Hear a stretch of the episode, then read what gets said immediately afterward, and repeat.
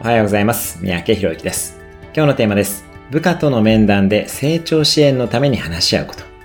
前回、部下、スタッフとのワンオンワンミーティングで信頼関係のために話し合うことをお伝えしました。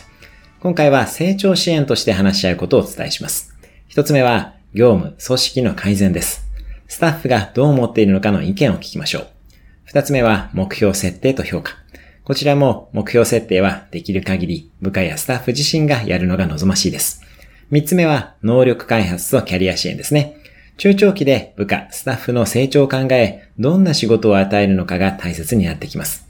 そして最後の四つ目が、戦略、方針の伝達です。